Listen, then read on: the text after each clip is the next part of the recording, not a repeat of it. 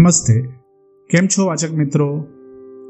આજનો લેખ છે, શિશુ સ્વપ્ન, શિશુ વર્તન ઉકેલની ચાવી. પ્રાધ્યાપક રવિન્દ્ર અંધારિયા. એક દિવસ ઝરમર ઝરમર વરસાદ વરસતો હતો અને વાતાવરણમાંથી અસહ્ય ગરમી તથા ગુંગળાવી દેનારો બાફ અલવિદા કહી રહ્યો હતો. ત્યારે ખુશનુમાં વાતાવરણમાં હું અને મારો ચિરંજીવ રુચિર બારીમાં બેઠા બેઠા વાતો કરતા હતા. રુચિર ધોરણ ત્રણનો વિદ્યાર્થી. વાત વાતમાં મને કહે, પપ્પા, તમને સપના કેવા કેવા આવે? પ્રશ્ન સાંભળીને મને કિંચિત આશ્ચર્ય.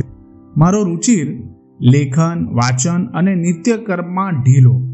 તેની મમ્મીથી માંડીને વર્ગ શિક્ષિકા શુદ્ધા ટકોર કર્યા કરે કે તમારો રુચિર ખૂબ ધીમો છે. કોઈ કાર્યમાં ઝડપ જ નથી. લખતો હશે તો વચ્ચે વચ્ચે અટકી જશે ને તેની નજર ક્યાંક સ્થિર થઈ ગઈ હશે. ખાતો હશે તો પણ કોળીઓ હાથમાં લેશે ને વાતે વળગ્યો હશે. મેં પણ નિરીક્ષણ કર્યું.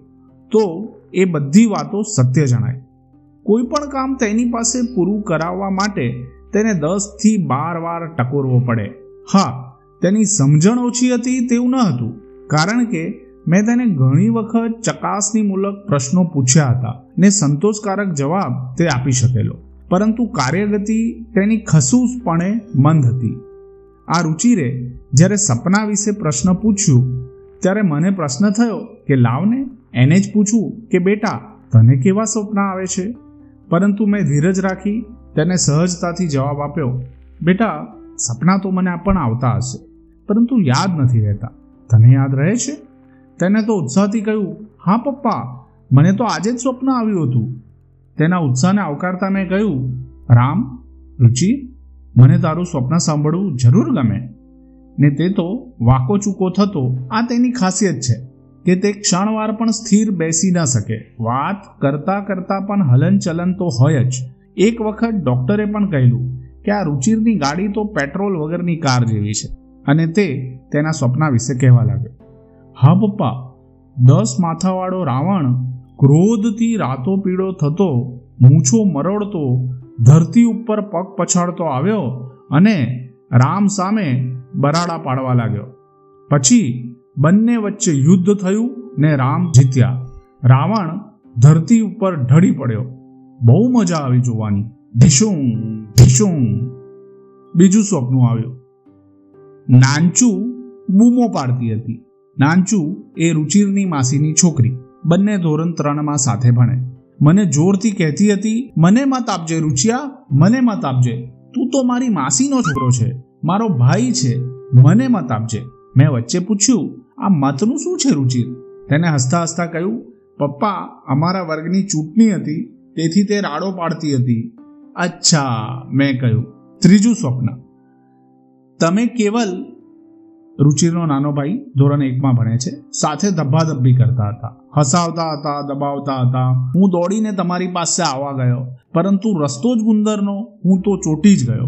હાથ ફેલાવી ફેલાવીને તમને બોલાવું, પણ તમે તો કેવલ જોડે મસ્તી કરવામાં એવા મશગુલ કે મારું સાંભળો જ નહીં. મેં ખૂબ બળ કર્યું, પણ પગ ન જ ઉખડ્યા. અંતે હું રડી પડ્યો, ત્યાં જ તમે મને ઉઠાડ્યો. આ સાંભળતા જ મારું મન આંતરખોજ કરવા વળ્યું. મેં પ્રકટ રીતે રુચિરને ધન્યવાદ આપી વરસાદમાં નાહવા જવા રજા લીધી. મારું મન હલબલી ઉઠ્યું. મેં રુચિરના વર્તમાન વિશે વિશ્લેષણ આદર્યું. આગળ જણાવ્યું તે મુજબ, રુચિર દરેક કામમાં ઢીલો, ધીમો પડે છે. કાર્ય કરતાં કરતાં અચાનક માનસિક રીતે ક્યાંક ખોવાઈ જાય છે. કોઈ કામ સરખી રીતે પૂરું કરી શકતો નથી. પરિણામે બધાના ક્રોધનો શિકાર બને છે. શરીર પણ દુબળું થતું જાય છે. અલબત્ત રમતગમતમાં તે સૌથી મોખરે રહે છે. મને થયું કે તેના આ વર્તનના બીજ સ્વપ્નમાંથી મળે છે.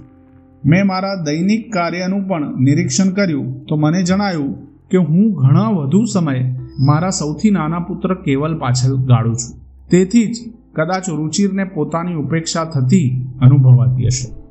કદાચ તેથી જ તેના માર્ગે વચાડે ગુંદરનો રસ્તો આવી ગયો હશે.